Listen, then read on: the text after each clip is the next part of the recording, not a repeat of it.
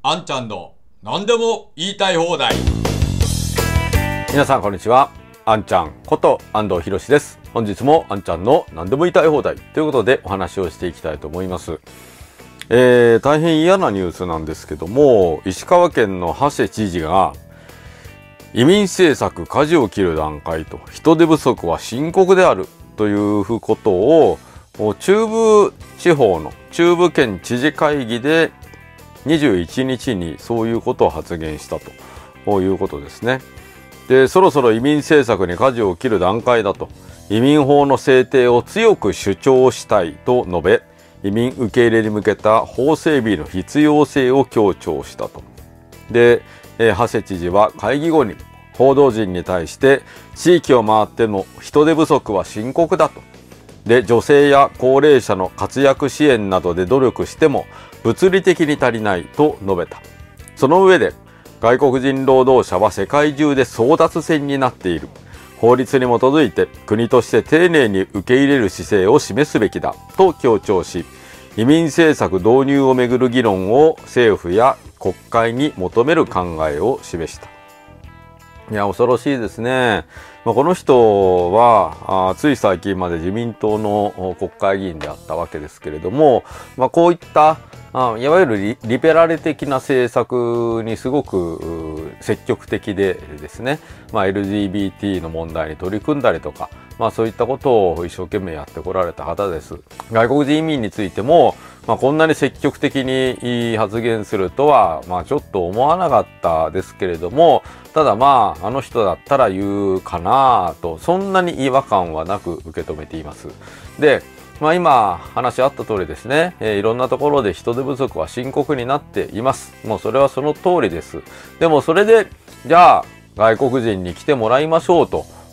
いうこと、こんなことを安易に進めていいんでしょうか？で、え、どうせですね、え、そんなまともな賃金払うつもりはありませんよ、この人。だってバリバリ緊縮能ですから。まあ、緊縮能でやっていますから、あ高い賃金は払えませんよと。で、低賃金で払、低賃金で来てくれる外国人の人に、丁寧に、外国人の人を丁寧に受け入れて来ていただくと。まあそういうことを考えてるわけですよね。ものすごいこれ差別主義だと僕思うんですよ。低賃金で働く労働者を受け入れるという考え方。やるんだったら日本人の倍払うから来てくださいだったらまだわかりますよ。えー、年収1000万は保証します。年収2000万は保証しますから外国人の人ぜひ来てください。これだったらね、まあ、わかりますよ。人権を全然ないがしろにしてないし、外国人の人に来ていただくという立場ですから、やっぱり高、高い賃金で、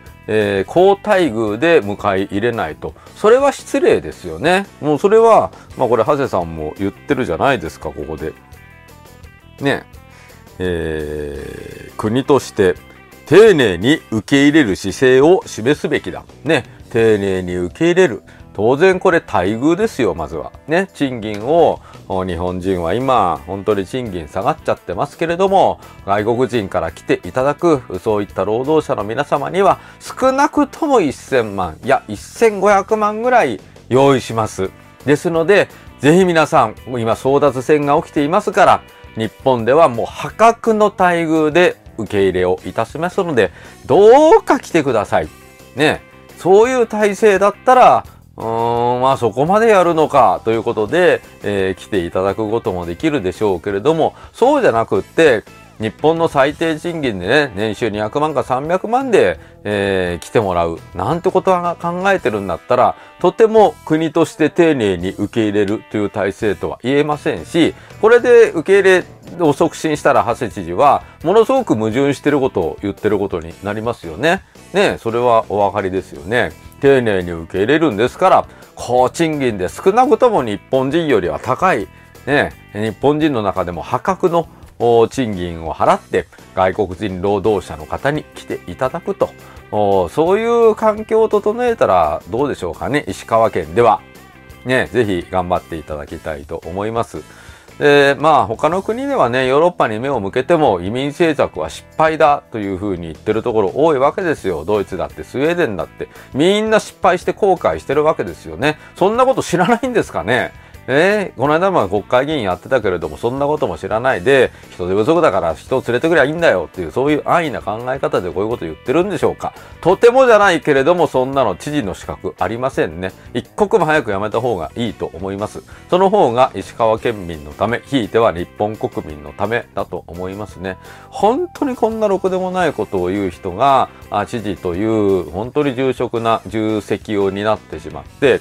おかしな政策を進めていくと、日本は本当に破壊されていくと思います。大変厳しい危機的な状況ですね。そして人手不足という状況だから、あおそらくこれ地元の人もですね、え外国人どんどん入れてくれるようにということを父にお願いしてるんだろうと思います。違いますよ。外国人を入れるんじゃなくって、えー、日本人の若者をその農業とか、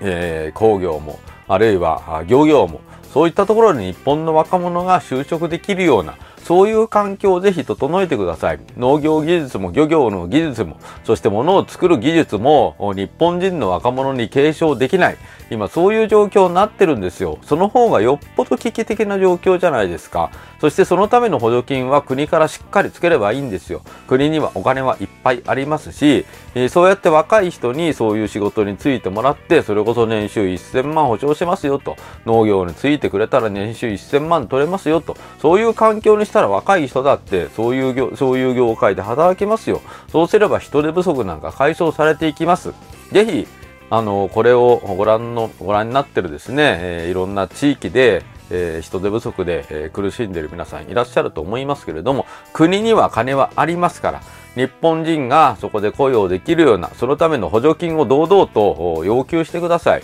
そして国はそういうところにちゃんと補助金を支給をして、えー、若者が、日本人の若者がそういう業界に就職ができて、そしてこれまで培ってきた技術を継承できる、そういう環境をぜひ、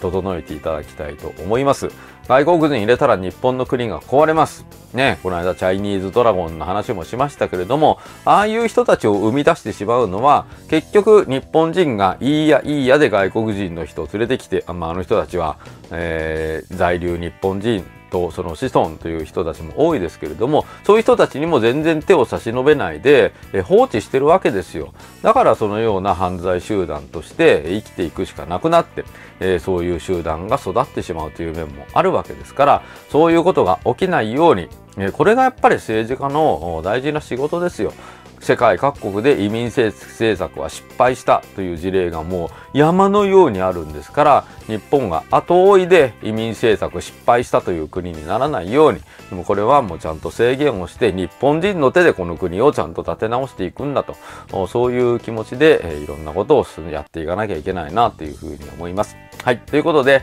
本日もご覧くださいましてありがとうございました。えー、ぜひ皆さんチャンネル登録と高評価をよろしくお願いいたします。それでは、あんちゃんの何でも言いたい放題、また次回お会いいたしましょう。本日もご覧くださいましてありがとうございました。